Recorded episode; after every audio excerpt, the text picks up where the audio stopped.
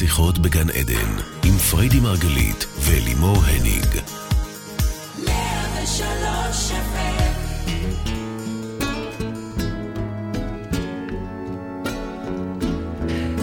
שיחות בגן עדן, תוכנית על התודעה, החיים ומה שביניהם. כאן אולפני רדיו 103 FM ורדיו 104.5 צפון. שלום לכולכם.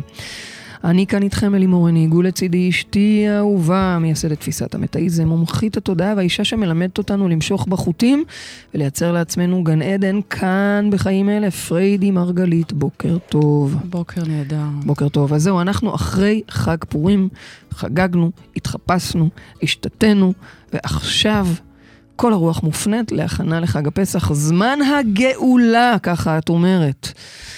חג שכולו יציאה מהמצרים האישיים של כל אחד ואחת מאיתנו, הקושי, המיצר, הסרטים שאנחנו אוכלים עם עצמנו. קיצור החיים, אל עבר החירות והשחרור. ואני שואלת אותך רבנו, מה צריך לעשות כדי לרכב על השער הזה של פסח? איך אנחנו יוצאים מעבדות לחירות? ואל תקל לי ראש בפתיח קצבי שלי, כי זה באמת לא כזה פשוט. בואי, מצרים זה מצרים. נכון? את אמרת לי שלא כולם יצאו ממצרים. לגמרי. אז בבקשה. רובם לא יצאו. באמת? כן. אוקיי, קדימה. שבכל דור ודור... התחלנו? כן. עומדים עלינו לחלותנו. זה הנרטיב של הקיום שלנו. תסתכלו על זה. זה הנרטיב של הקיום שלנו. נכון. איזה יופי. פעם זה פרו. כן. פעם זה נבוכדנצר. פעם זה היטלר. ופעם זה... אני שמה במרכאות הקורונה. או לפחות מה שעשו ממנה. מה שזה לא יהיה, תסתכלי, יש פה תבנית, ממש תבנית, כן. ואנחנו יכולים ללמוד ממנה המון, מהתבנית הזאת. יש פה נרטיב שצריך להבין אותו. מה הנרטיב? שכל הזמן יש לנו בעיות? שתמיד יש משהו שקם עלינו לחלותנו, ואז הקדוש ברוך הוא מצילנו מידם. על פניו, אם אנחנו מסתכלים על זה רגע שטחי, כן. אז זה מקדם את האג'נדה שלי, שלא לקום מהספה.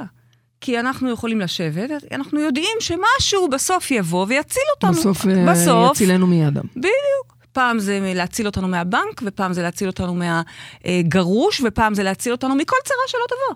אוקיי? משהו יבוא ויציל אותנו. על פניו, זה אם שומעים, אם מסתכלים על זה רגע בפשט. אוקיי. אבל זה נורא מסוכן להבין את זה רק בפשט, ולא להבין את העומק של הדברים, כי אז זה יכול לייצר אנשים שיושבים ומחכים לאיזושהי הצלה חיצונית, שמישהו יבוא ויציל אותם.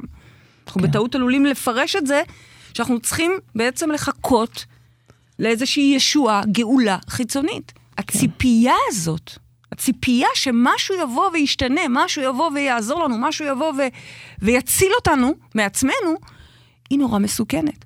אם בציפייה, תחשבי, אנחנו מאבדים את הכוח, כי אנחנו לא, זה לא תלוי בנו, אנחנו יושבים ומחכים לאיזה משהו שאולי יבוא אבל ויצילנו מידם, את אומרת. בכל דור ודור, כך וכך, ובסוף... רגע, צריך להבין את העומק, צריך להבין את העומק. בעומק, אז אני רגע מסבירה למה הציפייה הזאת מסוכנת. זה ברור למה הציפייה מסוכנת, כי אנחנו יושבים ומחכים שמשהו חיצוני יבוא ויציל אותנו, ובינתיים תש כוחנו, ואנחנו מאבדים את הכוח שלנו. אני מבינה שזו לא הציפייה שמסוכנת, כמו זה שאנחנו נותנים את הכוח למישהו אחר. הציפייה. ולשבת ולחכות שמשהו יקרה, אנחנו בעצם מאבדים את הכוח ואת הכוח שלנו. זאת אומרת, וזה לא כוונת המשורר. שנייה. בעומק של הדברים, צריך להבין את העומק של הדברים. כן. זה לא לצפות שמשהו יקרה. בעומק של הדברים, זה ציפייה מלשון צופה. במתאיזם אנחנו מדברים המון המון על הצופה, נכון? שזה בעצם על מודע שלנו, או המטה-קוגניציה, או החלק לא ממה, על החלק הזה שנמצא בתוכנו, הוא, אגב, במקרא, צופה, זה נביא. כן? כן, מישהו שיודע לראות קדימה, לראות עתיד, עתידות, זה הצופה. ובמידה מסוימת, נכון, בתוך כולנו יש את החלק הזה, את החלק הנביא, את החלק האלוהי הזה, שבמקום לשבת ולחכות שמשהו חיצוני יגיע ואולי יציל אותו, לא, הוא קם ועושה תצפית, הוא לומד לערוך תצפיות, לצפות נכון, צריך ללמוד את זה, זה אומנות לדעת לעשות תצפיות. זה בדיוק למשוך בחוטים, הרי מה אנחנו עושים במשיכת חוט? אחרי החקירה שאנחנו עושים במודל יעלום, בדיוק. אנחנו מושכים חוט, משמע עורכים תצפית. אני רק אסביר לטובת הצופים והמאזינים שלנו, שכשאת אומרת צופה, וכשאנחנו אומרות תצפית, אנחנו מתייחסות לאיזשהו חלק שקיים בתוכנו, שהוא בוחר מה הולך לקרות בעצם, הוא בוחר מה הולך להתרחש בחיים שלנו, הצופה הזה. זאת אומרת, זה איזה משהו אקטיבי בתוכנו. בדיוק. ובלמשוך בחוטים אנחנו לומדים ממש לעבוד עם הצופה, ולבחור את התצפית שאנחנו רוצים, ולא את המצב המסוים שהוא לא רצוי. את התצפיות שהוא יודע לצפות, כי לצורך העניין הוא צופה כבר מתוך טראומות שהוא כבר מכיר, או מתוך הרגלים שהוא מכיר, אז הוא כבר יודע שזה לא יצליח. אין סיכוי. לא יחזרו אליי. אלה תצפיות, ששוב, בפרשנות שטחית ולא עמוקה, אפשר לחשוב שאני יכול לשבת על הספה ולחכות שמשהו יקרה. כי כתוב שבסוף יצילנו מידם. אוקיי. לא. תלמד לעשות את התצפיות הטובות מבפנים, תלמד להיות אותו חלק אלוהי, אותו צופה, אותו נביא, שיודע להסתכל בעתיד ולהביא את העתיד לעכשיו, יפה. כי הרי דיברנו על זה שאין זמנים. זוכרים? אני כל הזמן מדברת על זה שאין זמנים. הכל ברוח מתרחש כאן ועכשיו. הסרטוט הליניארי הזה של זמנים זה המצאה אנושית, שיש לה הרבה רבדים והרבה רווחים גם, ואני לא אכנס למה היתרונות שלה. כל מה שאני מנסה להגיד זה, שצופה טוב, יודע להסתכל רגע עתידית אל מה שהוא נמצא כרגע, ולמשוך את זה כמו, אנחנו קוראים לזה חוט, כן? אבל למשוך ולייצר את התצפית הזאת כאן, ולחיות את זה כאן ועכשיו. כי החוכמה היא בסוף להיות כאן ועכשיו, לא לחיות בעתיד ולפנטז ולחכות שמשהו יקרה ויציל אותי. החוכמה היא להציל אותנו כאן ועכשיו, את עצמנו. ואם אני מושכת חוט ואני מביאה את העתיד להווה, אבל במציאות ההולוגרפית, כמו שאנחנו קוראים לה, זה עוד לא קורה. עד מתי אני אמשיך לחכות או להאמין? בכל יום שיבוא. אני מאמין באמונה שלמה, ואף על פי שהתמהמה, חכה לו בכל יום שיבוא. זה ציטוט? בטח. מאיפה? זה עיקרי האמונה. מאמין. בדיוק. אז אני מאמין באמונה שלמה, יש לנו 13 עיקרים, אני לא אכנס אליהם כרגע, אבל בשורה תחתונה, אף על פי שהתמהמה, גם אם החוט שלך עוד לא נמשך, ועדיין כואבת לך ציפורן חודרנית, דוגמה, אוקיי, תיאורטית, או כל דבר אחר, להמשיך ולחיות את זה, אף על פי שהתמהמה. לחיות את זה בכל יום שיבוא, כי אין זמן אחר.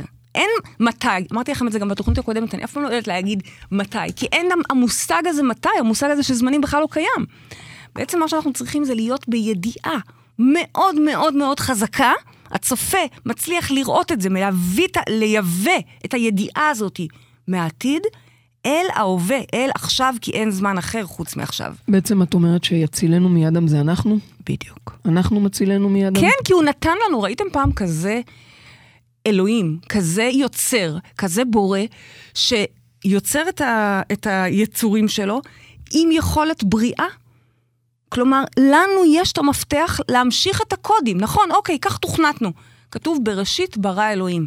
בראשית זה הוא ברא, נכון? כל הסיפור הזה של יום ולילה, מים, אדמה, חיות, בני אדם, בראשית ברא אלוהים, אלוהים נתן לנו את כל זה. אבל מכאן ואילך, זה שלנו לברוא, זה שלנו לקודד, זה שלנו לערוך תצפיות רגע ולהציל את עצמנו.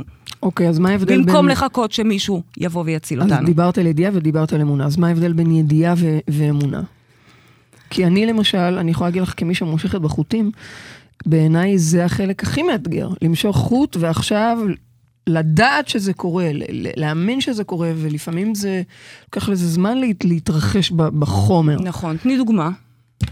נתת דוגמה של ציפורן חודרנית, זה דווקא דוגמה מולה מלפני הרבה שנים, שממש עשיתי עבודה ומשכתי חוט לריפוי, וכאב לי, אבל אני עדיין, זאת אומרת, אני אגיד את זה אחרת, לקח לי זמן להצליח לרפא את זה. רק כשהצלחתי, למרות שכאב לי, לראות שהיא בריאה כבר, זה קרה. בדיוק, תודה. אני ביקשתי תני דוגמה, כי רציתי להראות לך שם את הדיוק, הרגע הזה שזה קורה.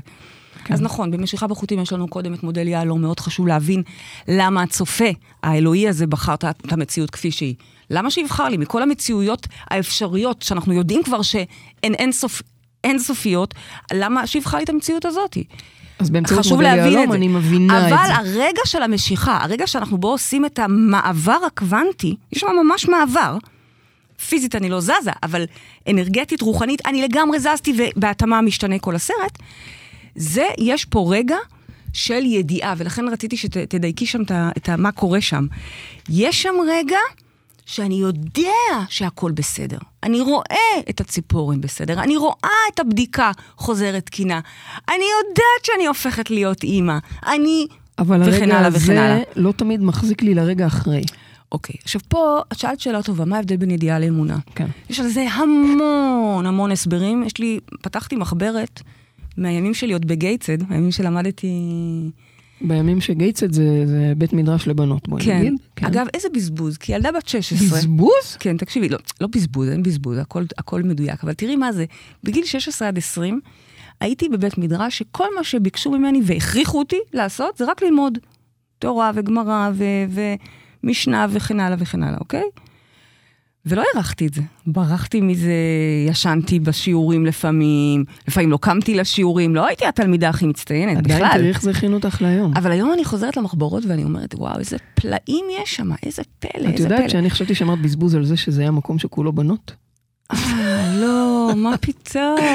לא ידעתי בכלל להבין את זה בכלל. בסדר, אבל אני מנסה להגיד שזה לא היה בזבוז, כי זה בנות אחרים מילים שאתה. מה השאלה זה, ועוד כמובן השורשים היותר עמוקים. כן, ידיעה ואמונה. אז יש לי מחברת שלמה, שכולה עוסקת רק בהבדל בין ידיעה ואמונה. אני רוצה לראות אותה אפשר? כן, בטח, מחברת תפילה. וואו. ממש. מעניין. אני אגיד לך שאני לא באמת יודעת מה ההבדל בין ידיעה לאמונה. למה לא? כי יש באמת המון המון פרשנויות לזה, ובעיניי אני לא יוצאת מזה. אמונה את לא יודעת, את צריכה להאמין. רגע. כתוב לנו במקרא, למען תדעו ותאמינו. יש פה תדעו, ומה שידוע זה שהמקרא לא מבזבז מילים, אוקיי? זה כמו שירה. אתה כותב את המינימום, זה החוכמה. אז אם כתוב פה כפל, גם תדעו וגם תאמינו, יש משמעות. יפה. יתרה מכך כתוב קודם תדעו, כלומר ידיעה מוקדמת, מקדימה לאמונה. כי כתוב לנו קודם תדעו, ואז תאמינו.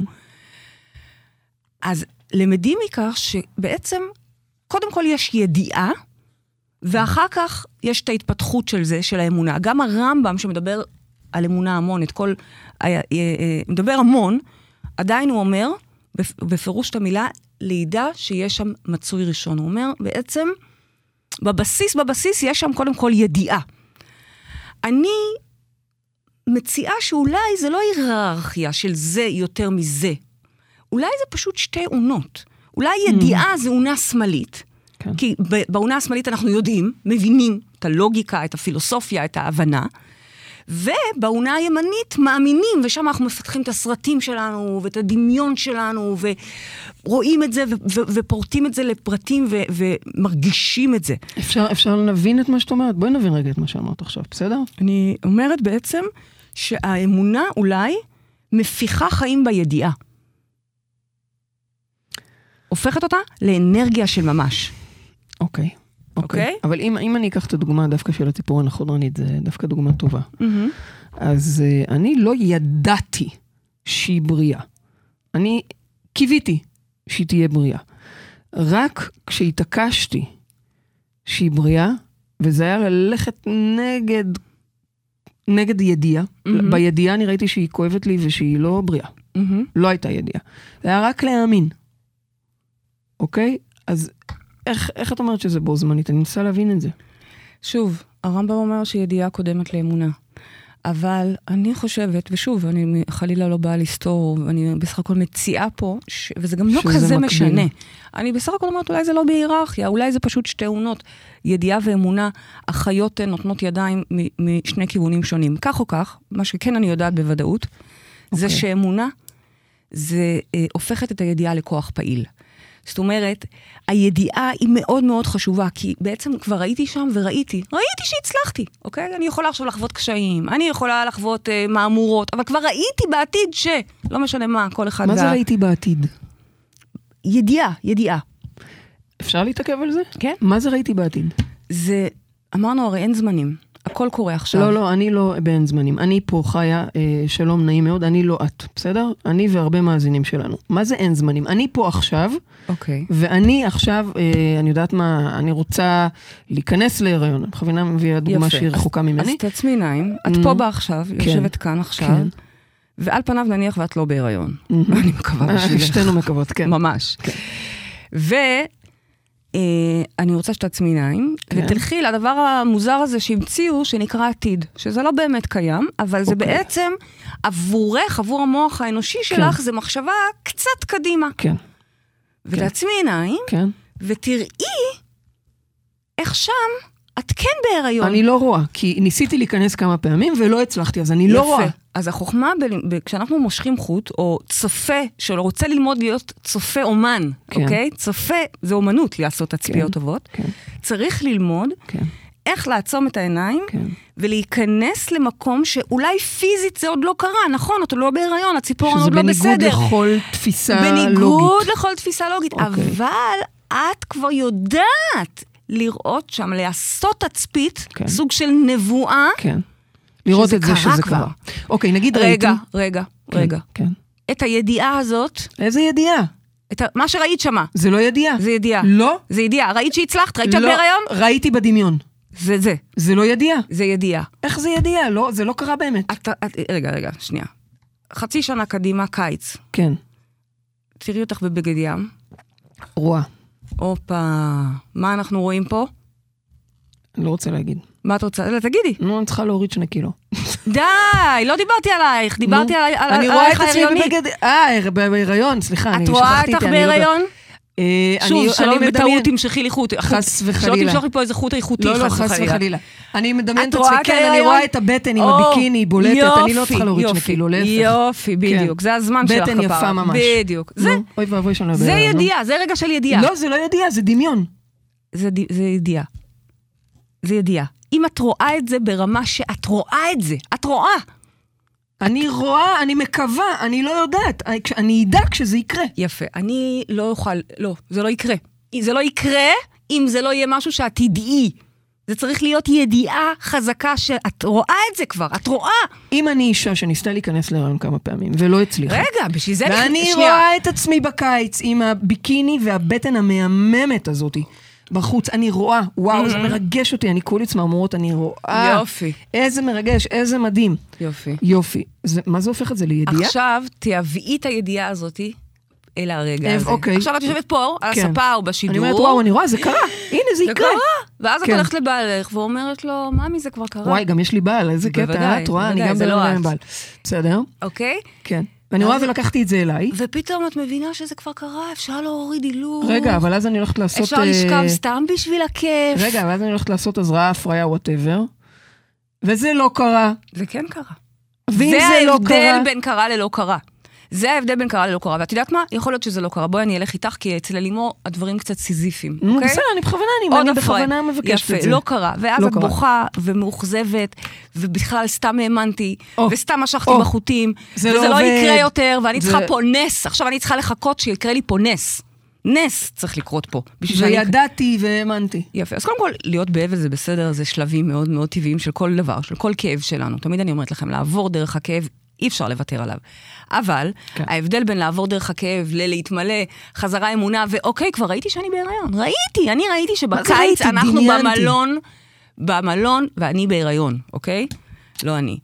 אז הכוונה, אז אני יודעת את זה, אז יש שם איזו ידיעה שקטה. מותר לי לכאוב שזה לא הפעם, בטח, עוד ביצית הלכה, עוד דימום שמדמם לי את הלב, בסדר? ועדיין יש שם ידיעה, כי אני יודעת שזה קורה. אגב, לא תמיד אנחנו מצליחים להגיע לידיעה, ואז אגב, קשה למשוך את החוט. צריך קודם כל להיות שם, למשיכת חוט טובה עוברת בתצפית הרי. מה זה תצפית? זה שהצופה יודע. עכשיו פה אפשר להתפלסף, אם זה ידיעה או אמונה. כי אם דמיינתי, אז אולי זה אמונה בכלל. אוקיי. ואולי ידיעה זה יותר חזק. כי זה השורש של הכל. כן. ואולי דווקא פחות חזק, אולי... אמונה זה מה שמרתית את הידיעה. הבנתי אותך.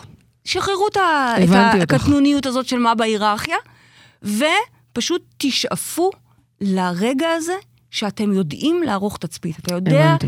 ואתה נכנס לבית, סתם לצורך העניין, אדם שיודע לדמיין ויש לו חזון ארכיטקטוני? בדיוק, ברח לי, לא הצלחתי להגות את זה. ארכיטקטורי? כן, לא משנה. כן, יש לו חזון. יש לו חזון, יודע לתכנן בתים, בקיצור לא כמונו. נו. נכנס לשטח ריק. כן. והוא רואה בעיני רוחו כבר את הדבר. נכון. נכון? נכון. זאת האומנות. יפה, אבל מה אם הוא צריך לדמיין משהו שהוא לא יודע איך הוא נראה? אז את זה צריך לעבוד, ואת זה צריך ללמוד, וזה מה שאנחנו לומדים בו גם. טוב, גם בואי נגיד שזה לא שהם מושכים חוט ככה סתם, צריך לעשות מודל, צריך לחקור, זה לא רק לדמיין. משיכת חוט היא לא רק דמיון, היא בפירוש, קודם כל, עבודה פנימית ומוכנות של הכלי להכיל את המציאות החדשה הזו. אבל once אני כבר שם, אז כל מה שנדרש זה בעצם להיות שם בידיעה. וכשאנחנו בידיעה, האמונה הופכת לכוח פעיל, ואז אנחנו מודים מראש על המוגמר, אומרים הללויה, כאילו חותמים את זה שזה כבר קרה בעצם. בדיוק, ואגב, מה זה אמן? מה זה אמן? אנחנו אומרים פה הללויה, אבל בואי, רוב העולם אומר אמן, מה זה אמן? אבל יש הבדל, אמרת. נכון, אבל תחשבי רגע מה זה אמן. אמן זה הלוואי. לא, גם, אבל גם, אמן זה מלשון אמונה. יפה, נכון. אוקיי? נכון. אז בעצם, אני כבר מאמין, אני אומר אמן, אני מאמין. שוב, זה שונה מאשר להגיד אמן בתפילה שעוד פעם מישהו יושיע אותי, אבל אמן זה מלשון אמונה, אני מאמין, אני בוחר להאמין.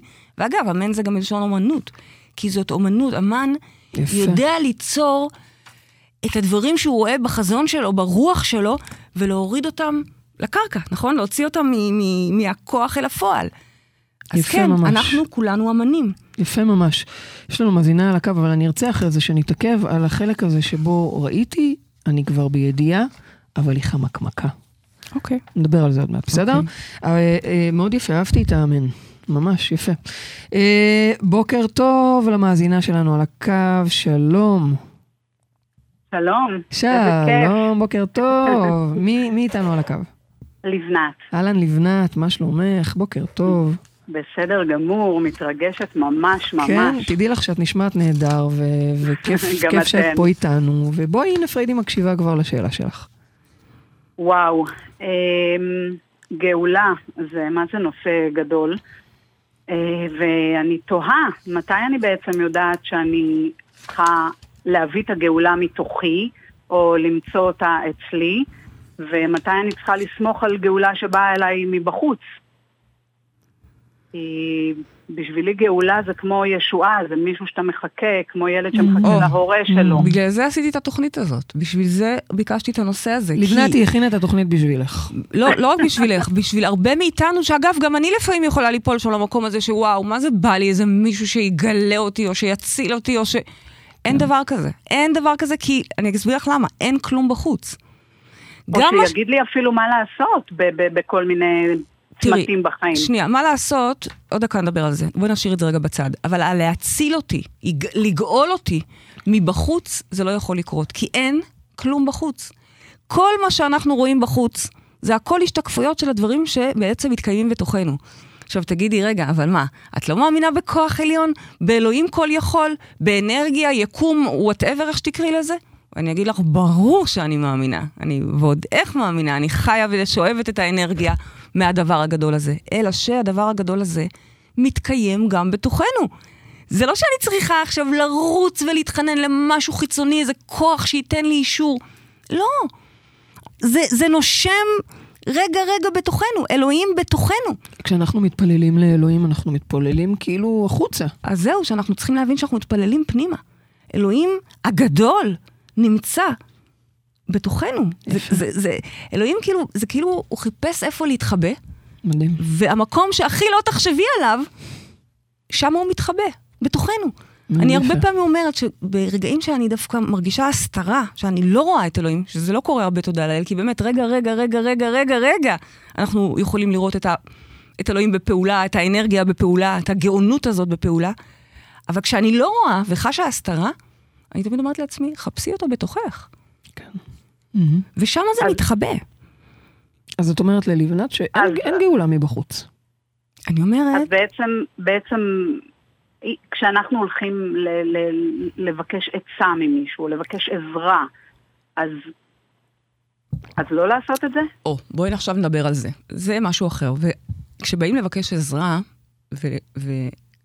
עצה. אני לא מדברת על עזרה עם הילדים או משהו קטן. לא, ברור. כשבאים לבקש עזרה או הכוונה כלשהי, אנחנו לא באים שמישהו יציל אותנו. אם מישהו מגיע, יש את המושג של הסלח הרב, ברור. אנחנו צריכים לפעמים להתייעץ עם הרופא, או להתייעץ עם הרב, או להתייעץ עם המנטור, או להתייעץ עם המורה הרוחנית. מצוין, בשביל זה אנחנו פה. זה מה שאני עושה עכשיו. בדיוק. אתם הרבניות שלי. יפה, אז אנחנו כאן לעזרתך. אבל רב טוב מכל סוג שהוא, אוקיי? רופא טוב מכל סוג שהוא, בסופו של דבר, יחזיר אותך להבין ולהיזכר, כי אולי שכחת לרגע, שהכוח נמצא בך. זאת אומרת, גם כשאת הולכת כבר לבקש עצה, את בעצם הולכת למישהו שישקף לך ויעזור לך לראות את אותה הכוונה פנימית, את אותו אלוהים שמדבר אלייך מתוכך. ואגב, אז אולי זה הקול הקטן שאני לפעמים מזיזה הצידה. כן, זה, את מבינה, אלוהים מדבר איתך מתוכך, לוחש לך, ואנחנו כל כך עסוקים בלחפש את הדברים הרועשים מבחוץ, ואנחנו לא מקשיבים לקול הזה. אז לאט לאט, ככל שמקשיבים פה לשיחות, וככל שמתחברים למודעות, בטח, לאט לאט אתם גם לא תצטרכו יותר מדי לשאול בחוץ, כי מה יש לשאול בחוץ? שואלים פנימה. אבל זה גם ממש בסדר, יש תקופות שאנחנו צריכים עזרה, וזה מצוין לבקש עזרה, בשביל זה יש עזרה. נהדר, אבל מישהו טוב, לא משנה אם הוא פסיכולוג קליני, או מטפל במרחב מודעות, זה לא משנה כרגע. מישהו טוב בסופו של דבר יחזיר אותך, ויפנה אותך, להגביר את הווליום של אותו קול פנימי. בכלל לפי התפיסה שלך, אותו בן אדם שייתן את העצה, הוא בכלל יגיד את מה שאנחנו בדיוק.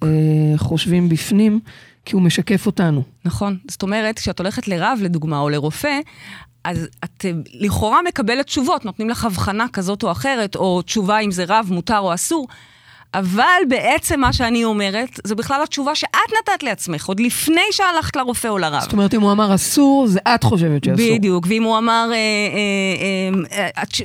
תודה לאל, הבדיקה נקייה, יופי, זה האלוהים שבתוכך, אותו קול גבוה ובתוכך, ערך תצפי טובה שזה נהדר.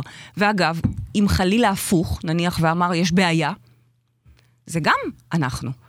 זאת אומרת, אין לי מה לרוץ החוצה, יש לי כל השאיפה היא לעשות שיח מאוד עמוק, מאוד פנימי, מאוד מדויק אגב, כי זה לא שיח של מה שלומך, מה נשמע, מה העניינים, אלא זה שיח מאוד מדויק ורוטט עם האני הפנימי. אני חושבת שדיברנו על זה הרבה בתוכנית הקודמת, של ללא עכבות, של באמת איך להקשיב שם על הקול הפנימי והמדריך הזה. אז בעצם את אומרת שגאולה היא מגיעה מבפנים, ועדיין אנחנו יכולים ללכת ולהתייעץ, אבל בסופו של דבר זה עזרה לשמוע את עצמנו. נכון. ואני אגיד גם, לבנת, שכשאנחנו מתחילים לעזור לעצמנו, כשאנחנו מבינים שאף אחד לא יגאל אותנו, כל עוד אנחנו לא נגאל את עצמנו, אנחנו רק מתחילים לעשות את הצעדים האלה, היקום כולו עוזר לנו, אוקיי? יש אין ספור פתגמים על זה, אבל אני הכי אוהבת את אני חוזרת תמיד למקורות, הבא להתאר, מסיים בידו. זאת אומרת, אנחנו רק מתחילים איזושהי הצלה פנימית, או החלטה שלוקחת באמת אקטיביזציה, ישר אנחנו נחווה את זה גם שכל החוץ נרתם לעזרתנו, ואכן קוראים ניסים, אכן יקרו ניסים שיתמכו, באותו נס קטן פנימי שהתחלנו בתוכנו. טוב, לבנת יקרה, תודה רבה שעלית לשידור, את מקסימה, ואת מקבלת מאיתנו במתנה את תרגול אהבה בחדר הכושר לתודעה, שזה תרגול מדהים, שבאמת מקודד ממש קודים לתודעה, על אהבה טובה ומיטיבה לעצמך, אז תצטרפי אלינו בחדר הכושר לתודעה. וואי, איזה כיף לי. אני בכלל משוגעת על התוכניות, והתכנים והלימודים אצלכם. מהמם. דבר ראשון, את כמובן צריכה למשוך בחוטים, זה בדיוק מה שאנחנו מדברים עליו עכשיו. לבנת, תודה רבה. תודה רבה לך שעלית יקרה, המשך יום טוב. ביי. אז בייבי, אני רוצה להתעכב איתך רגע, לפני שאני עוברת לשאלה נוספת. אז בעצם את אומרת, לא משנה כרגע אמונה או ידיעה, למרות שכאילו ידיעה זה כאילו מרגיש לי כמו הכי אמונה, כי אני כבר כאילו ברמה שאני יודעת את זה, אבל אני לא אכנס להתפלסף, אני מבינה שיש הרבה. הלכתי, ראיתי, אוקיי, כמובן צריך ללמוד את המתודולוגיה, לדעת איך לחקור, לעשות מודל יעלום, איך מושכים את חוט, משכתי את החוט, ראיתי את זה שזה קרה, משכתי חוט, עכשיו האתגר הוא להמשיך להאמין / לדעת, שזה קורה, כי נכון ראיתי אותי עם הביקיני והבטן ההיריונית בקיץ, אבל פתאום אני קמה במצב רוח לא טוב, פתאום אני מיואשת, פתאום ההורמונים מדממת ממחזור. אוקיי, אז כאילו זה מאוד מאתגר, ואז החוכמה היא לזכור, עדיין להישאר בידיעה ובאמונה. אני כבר ראיתי, שום דבר לא יזיז אותי מזה. תחשבי רגע באמת שראית משהו, ועכשיו גם אם אומרים לך, ואת מדהים אותך, את כבר ראית, את יודעת. וזה הסיפור של צופה. אבל ההבדל במוח שלי, זה שראיתי את זה בדמיון, אז כאילו אני פחות אחד משמעית עם זה. אז אולי יש פה עניין שבכלל לסמוך אמונה בעצמך בכלל, להבין שהדמיון שלך זה משהו שאת יוצרת. מה זה דמיון? דמיון זה להמציא, זה מצוין, שם נוצרים דברים. חשוב מאוד. אז אמונה, ידיעה, בסופו של דבר, הרגע הזה, שאתה מקבע, מייצר את המציאות החדשה. יפה מאוד, מאוד מאוד יפה. השיעור הזה היום, התוכנית הזאת היום, בעצם באה להפוך אותנו מאנשים שמצפים, מצפים לאיזו גאולה וישועה חיצונית, לאנשים שצופים, צופים טובים, עורכים תצפיות, ומושכים לעצמם את החוטים, מביאים לעצמם את הגאולה כאן ועכשיו, עכשיו. זה לא סתם שיעור לפני פסח, כי פסח זה זמן הגאולה, ואת יודעת, אני מאמינה שאין זמן אחר, זה עכשיו, עכשיו זה קורה. אני רוצה להרים לך רגע, תנשמי, אבל זה באמת מדהים, איך לקחת תוכנית, קראת לה זמן גאולה, אמרתי וואי וואי וואי, זה שיעור עכשיו דתי, והבאת דברים דתיים, אבל הבאת לנו אותם במודרני, במאה ה-21, במשיכת חוטים, באמת אהבתי, במקום ציפייה להיות הצופה, וזה באמת, הגאולה של פעם הפכה להיות מושכים בחוטים שלהם, וזה מדהים בעיניי, כי כל אחד יכול לעשות את זה. בדיוק. זה מדהים. בדיוק. ותודה על זה, ואני מחברת את זה מציפייה וצופה למצפן, כי זה המצפן שלנו ממש, לצפות ולהחליט שאנחנו הולכים קדימה ולא מחכים שמישהו יציל אותנו, זה מדהים.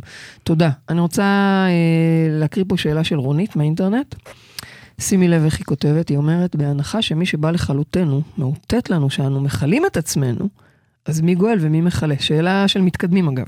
איזה יופי, כן. שאלה של מתקדמים. אהבתי מאוד הפרשנות שאנחנו מחלים את עצמנו, כי היא צודקת, אם אין כלום בחוץ, ובאו עלינו לחלותנו, אז אנחנו מחלים את עצמנו. זה ממש שאלה. ממש שאלה יפה. ואז היא אומרת, אם זה ככה, אז מיגואל באמת. אז בהתאמה, בהתאם למה שאת אומרת, בהמשך למה שאת אומרת, אנחנו, זה רק מחזק את מה שאני אומרת, שגם אנחנו היחידים שיכולים לגאול את עצמנו. בשורה התחתונה, אנחנו גם המחלים וגם הגואלים. ולכן אנחנו כל הזמן מקפידים פה לקחת בעלות גם על חלקי האור שבנו, תודה לאל, שמתקיימים בנו, ואנחנו עוזרים להם גם להתפתח, אבל לא פחות מזה, גם על חלקי הצל. לקחת עליהם אחריות. מי מחלה פה? מי כבר הורס? מי מעכב? דיברנו על זה בתוכנית הקודמת. זה אנחנו. את יודעת, יש אנשים שהם ישמעו אותך עכשיו, אולי פעם ראשונה, או שנייה, או שלישית, וזה לא נתפס להם. אני רוצה להגיד שזה חלילה לא בא לגרוע מהאמונה שלנו באל, ובתפילות, ובאמונה התמימה הזאת שבבוא של משיח. מה קורה היום? זה פסח. מה זה משיח? מה זה משיח? חלק מהגאולה. מה זה הסיפור המשיח? אז מה זה? משיח זה תודעת משיח. זה כשאנחנו מבינים שאנחנו מושכים בחוטים. כשאנחנו מבינים שאלוהים ברא אותנו, אבל את החלק הכי גדול של היצירה והבריאה, הוא שם פה, הכביא פה בתוך הראש החמוד הזה. אצל כל אחד מאיתנו. גם מי שאנחנו מסתכלים עליו ואומרים, וואו, איזה 3 נקודות שיפוט כזה או אחר. כן.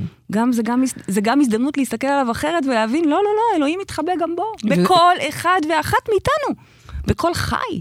בכל צומח. מה, אתם לא רואים את זה כשאתם יוצאים ומסתכלים על העצים ועל הענפים ועל השלכת? חלק רואים וחלק לא. אוקיי, מי שלא ימשיך להתאמן, ולאט לאט הוא יראה. הוא יראה שיש שם שיח ותנועה. אני למשל, אני זוכרת שלא שמתי, לא הבנתי פעם, בכלל את ההתרגשות מהעצים והמצמחים, לא הבנתי, אוקיי, זה שם, זה נחמד. היום אני מתפעלת, אבל זה עניין של לראות את הרוח שנמצאת בתוך החומר. לאט לאט להבין שהכל מדבר איתנו, הכל. נכון, זה תהליך, אבל אני רציתי להגיד דווקא אז זה משיח. משיח זה להיות בתודעה הזאת. ולכן, אוקיי, יש פה שאלה הבאה, סליחה. לא, אני רציתי להגיד דווקא, מה שרציתי לומר, לשני אלפן שנברת לשאלה הבאה, זה שאנחנו גם לא שמים על אף אחד אשמה. זאת אומרת, זה לא רק שאנחנו, מה שאת אומרת, הוא לא במקום אמונה ותפילה, אבל הוא גם לא אשמה. זה לא שחלילה מישהו עשה לעצמו איזושהי בעיה או איזושהי מחלה. אלה דברים לא מודעים. ובעצם ברגע שאנחנו לוקחים את האחריות ומתחברים לתודעת צופה, אז אנחנו יכולים להבין מה קרה שם מאחורי הקלעים, כמובן שאף אחד לא רוצה לייצר לעצמו שום בעיות, אז זה חשוב להגיד את זה. חשוב מאוד, במיוחד למי שככה רק בהתחלת הדרך, ורק עכשיו מבין שבעצם כל מה שקורה הוא הולוגרמה, אז פתאום אנחנו יכולים להתבעל באימאלה, אז מה עשיתי לעצמי, לבני ביתי, לילדיי וכולי. שנייה, עשית בלא מודע, עד לרגע זה לא ידעת שאתה יושב שם ומנהל את המערכה. עכשיו כך אחריות, תתחיל לשנות, טיק טק, עובדים. נהדר. וזה עבודת חיים אגב, אני אומרת טיק טק כי זה קורה נורא מהר, אבל for life. עד נשימתנו האחרונה, אני מאמינה שעוד נעבוד פה, על אותם דברים אגב, על אותם דברים. כבר נהיה סקנות, אוקיי? ועדיין ערך עצמי, כן, אהבו אותי, כן, אוהב את עצמי, לא, כן. זה עד יום מותנו. טוב, אז מצדה שואלת, האם ייתכן מצב של גאולה עבור חלק מהאנשים? כלומר, תודעת משיח תגיע רק לחלק מהאנשים, וחלק ימשיכו את חיים כאילו כלום. בדיוק בהמשך למה שדיברתי. אגב, בהתחלה אמרתי לך, את התוכנית פתחתי בזה שאמרת שרק חלק יצאו ממצרים. יפה. אז הנה, תשובה. אז מה, כן? שהתשובה היא כן, אנחנו יכולים לחיות באותו עולם, אנחנו חיים באותו עולם, כרגע, באותו רגע, הנה אני שאני נמצאת פה, אנחנו נמצאות כאן ב-103, בבית המקסים הזה שלנו, איזה כיף כאן. כן. יש כאן אנשים שחיים בתודעת משיח, ומייצרים לעצמם מה שבא להם, ועושים מה שהם רוצים. יש לך מילה אחרת לתודעת משיח אגב, שאני אוכל להתחבר אליה, באמת, אמיתי. מודעות? לא. לא, באמת, כאילו, תודעת משיח, מודעות, תודעת אלוהית. חיבור לרוח שבנו, לעוצמה שבנו, חיבור לאלוהים שאנחנו. אוקיי, תודה. מושך בחוטים, בסדר? בוא נשאר בשם מושכים בחוטים. אז יש כאלה שמושכים בחוטים ויודעים לייצר לעצמם. אגב, גם אם זה לא בטכניקה שלנו, יש הרבה אנשים בהרבה, ואני בטוחה שגם קרה לכם לפעמים ביד המקרה כביכול, שידעתם משהו. אבל הרעיון הוא לדעת לשחזר את זה ולחיות כאורח חיים, לא לחכות ולצפות שזה יקרה פעם בה. זה בדיוק העניין. כסיסטם, אוקיי? כאורח חיים לייצר מה שנקרא ניסים. לעשות את זה פרואקטיבית, לא לחכות שאולי זה יקרה. אז הנה, אני מסתכלת כרגע על האולפן היפה פה. חלק מהאנשים פה עושים מה שהם רוצים, חיים איך שהם מבינים, חיים ברוח שלהם. אגב, יכול להיות, הנה, הבחור הזה, יכול להיות שהוא בכלל לא רוחני, סתם עובר פה בחור חמוד. יכול להיות שהוא בכלל לא רוחני, הוא לא מבין על מה אני מדברת, אבל הוא כל כך מחובר לעצמו, והוא כל כך עושה מה שהוא רוצה, והוא כל כך מתלבש כמו שהוא רוצה, אולי בכלל רוצה, מהמם. אז הוא חי לו בתודעת משיח, ויכול להיות ששאר האנשים, או חלק אחר מהאנשים, באותו חדר, יושבים, מקובצים, מפוחדים, ולא מושכים בחוטים, ולא מייצרים לעצמם, וחושבים שהם כפופים לאיזה בוס, וכפופים לאיזה מדינה, והם בסכנה פה, והם בסכנה שם. אז באותו חדר, באותו מקום, באותה משפחה, כן, לגמרי, לגמרי. חלק וחלק. לגמרי. אז התשובה היא כן, מצדה. לפעמים, זאת אומרת, חלק מהאנשים, פשוט זה הכל עניין של תפיסה. אז אני אוסיף. חלק יעברו לחיות להם בחירות וגאולה, ברגע זה כאן ועכשיו, הפסח הזה, וחלק עוד יישארו בגלות. הרבה מאוד זמן, אולי בכלל, I don't know. אני אוסיף לשאלה של מצדה, האם יש דרך לעזור להם? אנחנו עושות, וביחד כאן איתכם גם, יש לנו כזאת קהילה ענקית, אנחנו עושים המון כדי לעזור. מה שאתם מכירים, מרחב מודעות, זה רק חלק מה שאנחנו עושים. עצם השיחות האלה. אנחנו עושים, עצם השיחות האלה. השיחות האלה עוברות, אין לכם מושג עד כמה, כלומר יש לכם, כי אתם אלה שמעבירים אותם. כן. all over לכל מקום, זה סופר חשוב, תמשיכו להפיץ את זה, אני שומעת על כל מיני וואטסאפים של הכיתה של הזה, שמקבלים את השיחות ממכם. כן. אנחנו פועלים, העמותה שלנו שהקמנו, יש לה חזון מאוד ברור, גן עדן לכל אדם וילד, אנחנו פועלים להגיע לכל מיני קהלים שבכלל לא יודעים עלינו, מי למשל שעכשיו חולה בסרטן, קיבל כזאת בשורה קשה כרגע, בכלל לא יודע שיש אפשרות לריפוי עצמי, יש אפשרות שאולי זה ייעלם, שאולי הוא יעשה עבודה וזה ייפטר, אז אנחנו שם, אוקיי? איך בינדו, לילדים, אנחנו מגיעים לכל עבר, כי אני חושבת שפעם אלי מורי, שבאמת תומכת בי כבר 10 שנים, זה המון. פעם אמרה לי, את רוצה לשנות העולם? תתחילי עם ילדים. אז כן, אנחנו עם ילדים מקווים, שוב, זה רק בחיתולים מבחינתי, יש פה עוד כל כך הרבה מה לעשות, אבל אני יודעת שגם אתם עושים דברים, יש פה אנשים בקהילה המדהימה הזאת, שבעצמם פועלים, שלא לדבר על זה שאתם תומכים בנו לתמוך באחרים.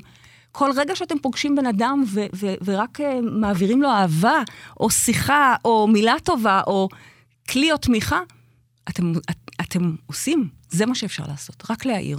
זה מה שאפשר לעשות. להעיר באלף. ולהעיר בעין. כן? כן. זה להעיר. להעיר את מלשון התעוררות. כן. ממש, כן. אוקיי.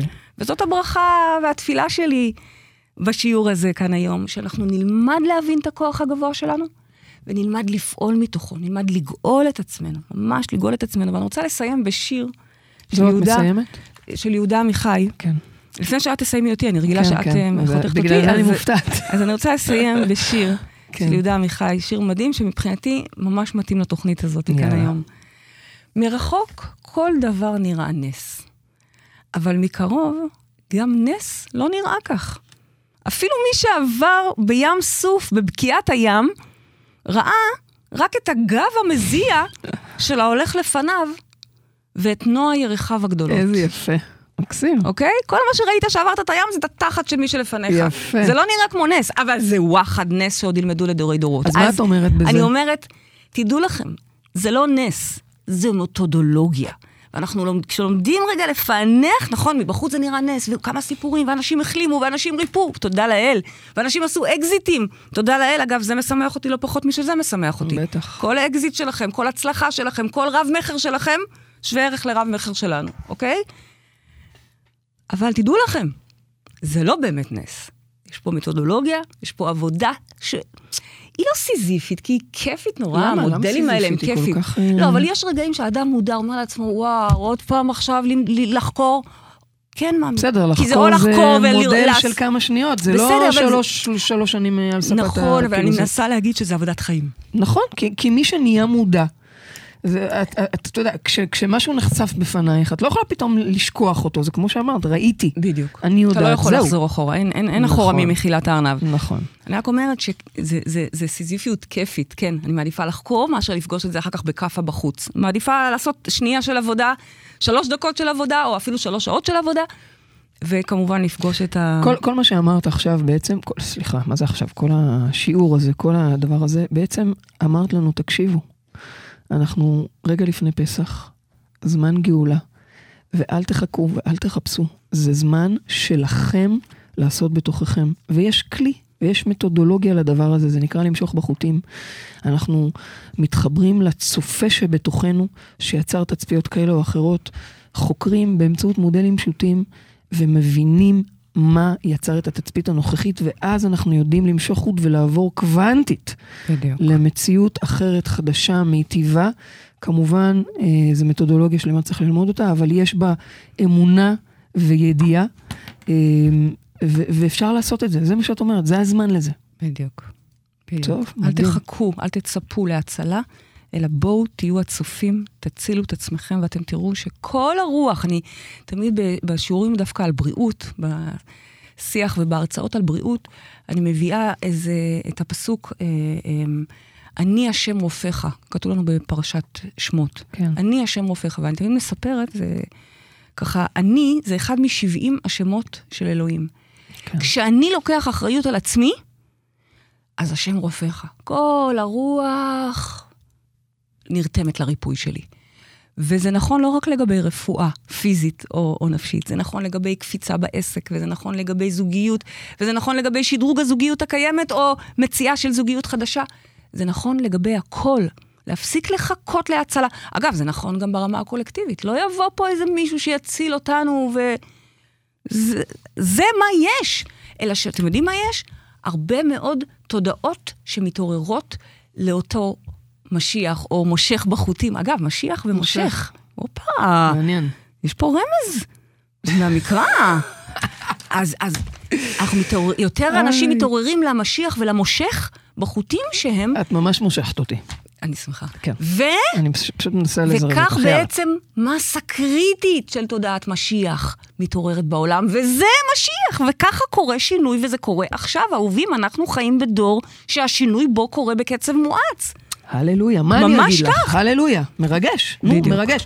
אז אל תישארו במצרים, תמשכו בחוטים, באמת. אנחנו יוצאים במצרים. מדהים. את יודעת עוד איזה וורט קטן שעולה לי ככה? יאללה, תני לנו וורט. נלחש לי באוזן. עוד סיפור זן חסידי, בבקשה. יש לנו דקה? יש לנו דקה. לא דווקא לא סיפור זן, זה משהו שקראתי יאללה, ציפי.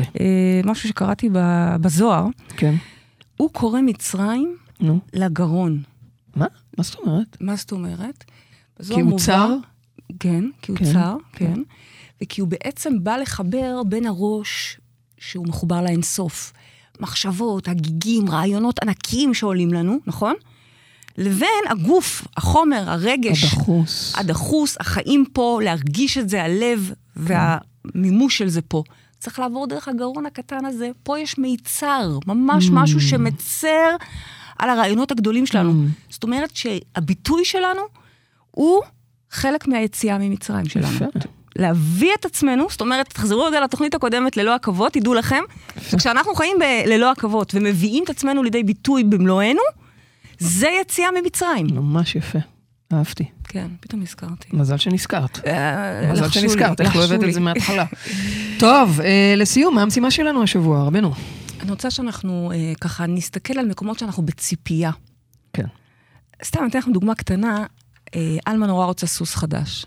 שלה, לבד, מפונקת. שוב המוזיקה של בבר לילס מתנגנת לי בראש. כל פעם שהיא שומעת את השם אלמה, זה מה שמתנגנת. לא, אלמה, הסוס. בקיצור, אמרתי לה שבהמשך, אנחנו נראה, אוקיי? זה לא משהו שרצים לקנות על הרגע, זה גם לא רק הסוס, זה תחזוקה, פנסיון שלם, שלא תדעו. או שכן, כי זה נורא כיף גם. קיצור, היא אמרה לי, אמא, בקטנה, אני זוכה בלוטו עכשיו, אנחנו, אוקיי? בואי נמלא עכשיו, אנחנו זוכות, ואז קונה לי סוס. אמרתי לה, כן, אני נזכה בלוטו, אני אקנה סוס, בכיף, מאמי, אני אקנה עוד כמה דברים. על הבוקר, ביום שלישי, על הבוקר, בוקחת עיניים, אמרת לי, טוב, אמא, נו, מה, זכינו? רביעי, כן. רביעי, זכינו? אמרתי לה, לא יודעת, לא, בואי נבדוק, הלכנו, זכינו ב-20 שקל. זה סוס, אז היא אומרת לי, קנית לי סוס ירוק מפלסטיק. נו. מצחיק. בקיצור, זה יציאה ממצרים שצחקנו, הבדיחה שלי, נו. אז, נכון. אז היא אומרת לי, אמרתי לה, לא, זכינו. זכינו ב-20 שקל, היא אומרת לי, לא, אז בואי נמשיך, נעשה עוד אחד, עכשיו נזכה ב-20 מיליון, תוסיפי על ה-20 רק את המיליון, את האפסים. עכשיו, קודם כל אתם רואים מי מגדל את הילדה, מדברת איתי, לא, אמא, את הורסת לי, אני רוצה שתגידי הללויה, עכשיו. סבבה, אבל אז אמרתי לה, מאמי, תקשיבי, אני מאוד בעד שיהיה לך סוס, אבל אני לא רוצה שאת תשבי ותחכי שנזכה בלוטו, אוקיי? זה לא העניין לשבת ולצפות. העברתי לה בשיעור וחצי, בדקה וחצי, אוקיי, באמבטיה, יש לנו שיחות אמבטיה ארוכות איכותיות, והסברתי לה את הנושא הזה של לא לעשות ציפייה, אלא לעשות צפייה, תצפית. אז מה בעצם אמרת לה? שלא תחכה ללוטו, אבל מה כן? שתראה את הסוס. הבנתי. שתראה אותו בא אליה. ממש, שתתחיל להרגיש אותו. שתיתן לו שם, שתתחיל לדבר איתו. מדהים. והללויה שזה יקרה. מדהים. גם באמת במתודולוגיית למשוך בחוטים, אנחנו מדברים על לא להתעסק באיך זה יקרה. בדיוק. אז אני רוצה, המשימה שלכם השבוע זה לזהות איזה מקום קטן או גדול, יכול להיות גם גדול מאוד, שאתם מצפים שמשהו חיצוני יציל אתכם, לוותר עליו, זה ממש לוותר, זה ממש לעבור שם בפרידה, סוג של אבל, ולהמיר את זה בתצפית. אתם רוצים את זה? מצוין, אני איתכם. אבל בואו תערכו תצפית על זה. אל תחכו, אל תצפו. מדהים. תעשו תצפית, תמשכו חוט, הללויה. מדהים, הללויה. אז אנחנו הגענו לסיום התוכנית שלנו. תודה לרדיו 103 FM, רדיו 104.5 צפון. תודה לעורך מיר פרץ, תודה לטכנאי השידור איציק אהרון, תודה לכם, מאזינים וצופים יקרים, תודה לכל מי שהתקשר, תודה לחבובה שלי פריידי מרגלית, יא רבנו. אנחנו ניפגש פה בשבוע הבא. קודם כל, חג פסח שמח לכולכם. זמן גאולה, שחרור, באמת שנצא מהמצרים שלנו, נמשוך בחוטים, שנצא לשחרור גדול גאולה וביטוי. גאולה לכל העולם. באמת, תודעת משיח, תודעה של מודעות גבוהה, שנאמין בכוח שלנו, שנדע כמה שאנחנו ראויים, ובאמת נייצר לעצמנו את המציאות המיטיבה. ואנחנו ניפגש פה כרגיל בשבוע הבא, וכמובן... אני אומרת לעצמנו, ואני מוסיפה גם לעולם. לגמרי. שזה עוד פעם, מה זה העולם? זה אותו אחד. אותו אחד, לגמרי. השתקפות שלנו. לגמרי. וכמובן, עד אז תזכרו שגן עדן זה כאן. הללויה. That David played and it pleased the Lord. But you don't really care for music, do you? في ليلتين من هالليالي لست أدري ما تراني ظلمة تغمرني يا رب الأرض ضاقت والسماء وقلبي ما عرف الضياء والدمع بات يبكي يا إلهي يا إلهي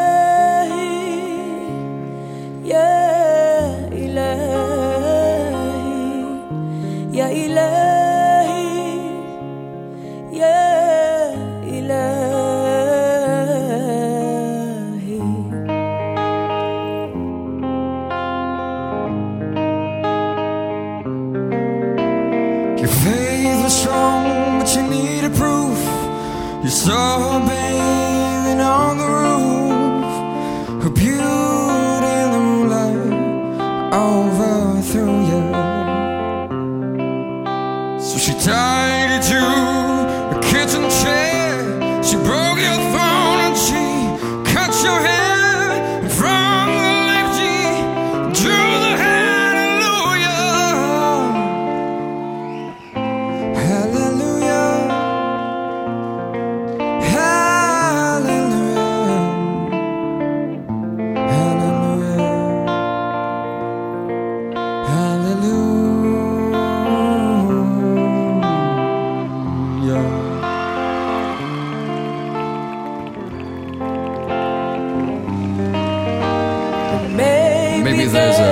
God above, but all I ever learned from love was how to shoot somebody who outdrew you. And it's not a cry that you hear at night, it's not someone who's seen the light, it's a call that needs a broken heart. Hallelujah. Yeah, he loves.